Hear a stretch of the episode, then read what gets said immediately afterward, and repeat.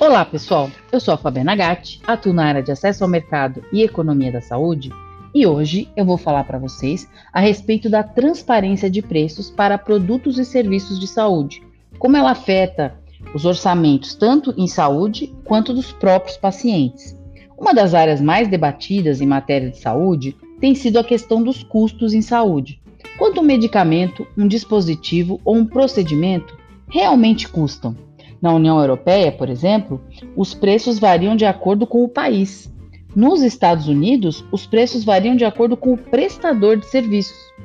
Tanto que em 2019, o presidente Trump emitiu uma ordem executiva chamada Improving Price and Quality Transparency in America Healthcare to Put Patients First, ou seja, a melhoria da transparência e qualidade do preço no sistema de saúde americano para colocar os pacientes em primeiro lugar.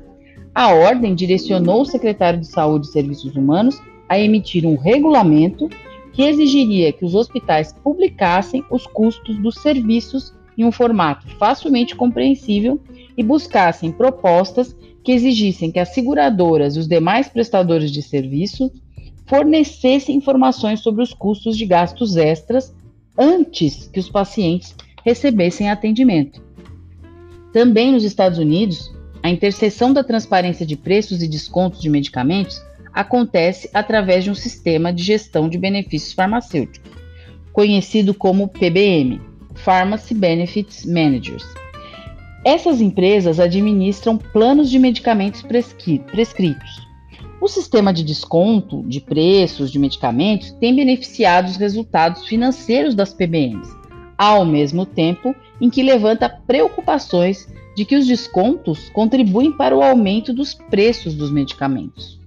O ProPublica, uma instituição de pesquisa, estima que mais da metade de, da dívida em arrecadações dos Estados Unidos é proveniente de assistência médica.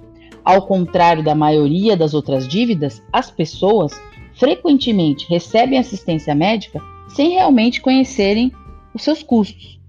Em uma cidade do Kansas chamada Coffeyville, os pacientes e suas famílias podem esperar ser presos por dívidas médicas se perderem as audiências judiciais para estabelecer um pagamento por essa dívida.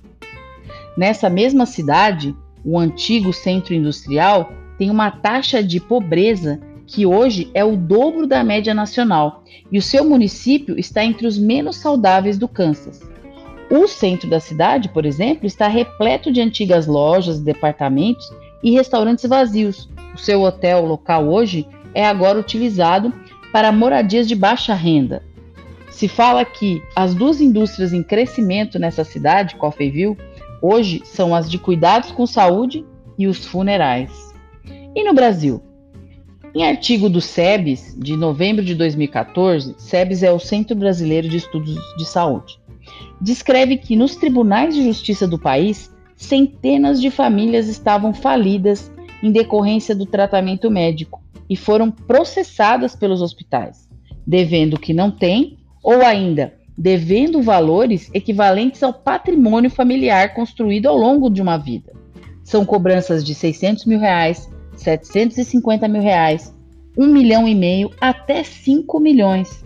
As contas não são apenas impagáveis, são excessivamente detalhadas e incompreensíveis.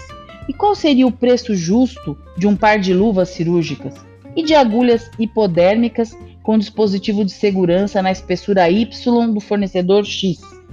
Por que o soro fisiológico custa o dobro do preço cobrado em uma farmácia de esquina?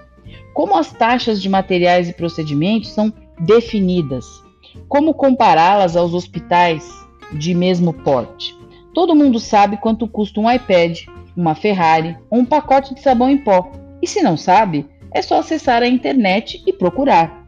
Bem diferente do que acontece na área de saúde. O consumidor não encontra instrumentos para exercer o seu poder de decisão. As famílias que recebem contas astronômicas tentam comparar os valores cobrados por medicamentos de baixo custo e materiais básicos com os preços encontrados no varejo. Já os hospitais argumentam que essa é uma comparação inadequada, porque os custos da assistência numa instituição de alto nível são superiores aos de uma farmácia de esquina. É um parâmetro imperfeito, sem dúvida, mas que deixa claro que o mercado de saúde não é transparente quando se trata de custos assistenciais que estejam disponíveis para consulta dos clientes. Pessoal, eu vou parar por aqui, mas a gente continua falando sobre a transparência de preços no próximo episódio. Até lá!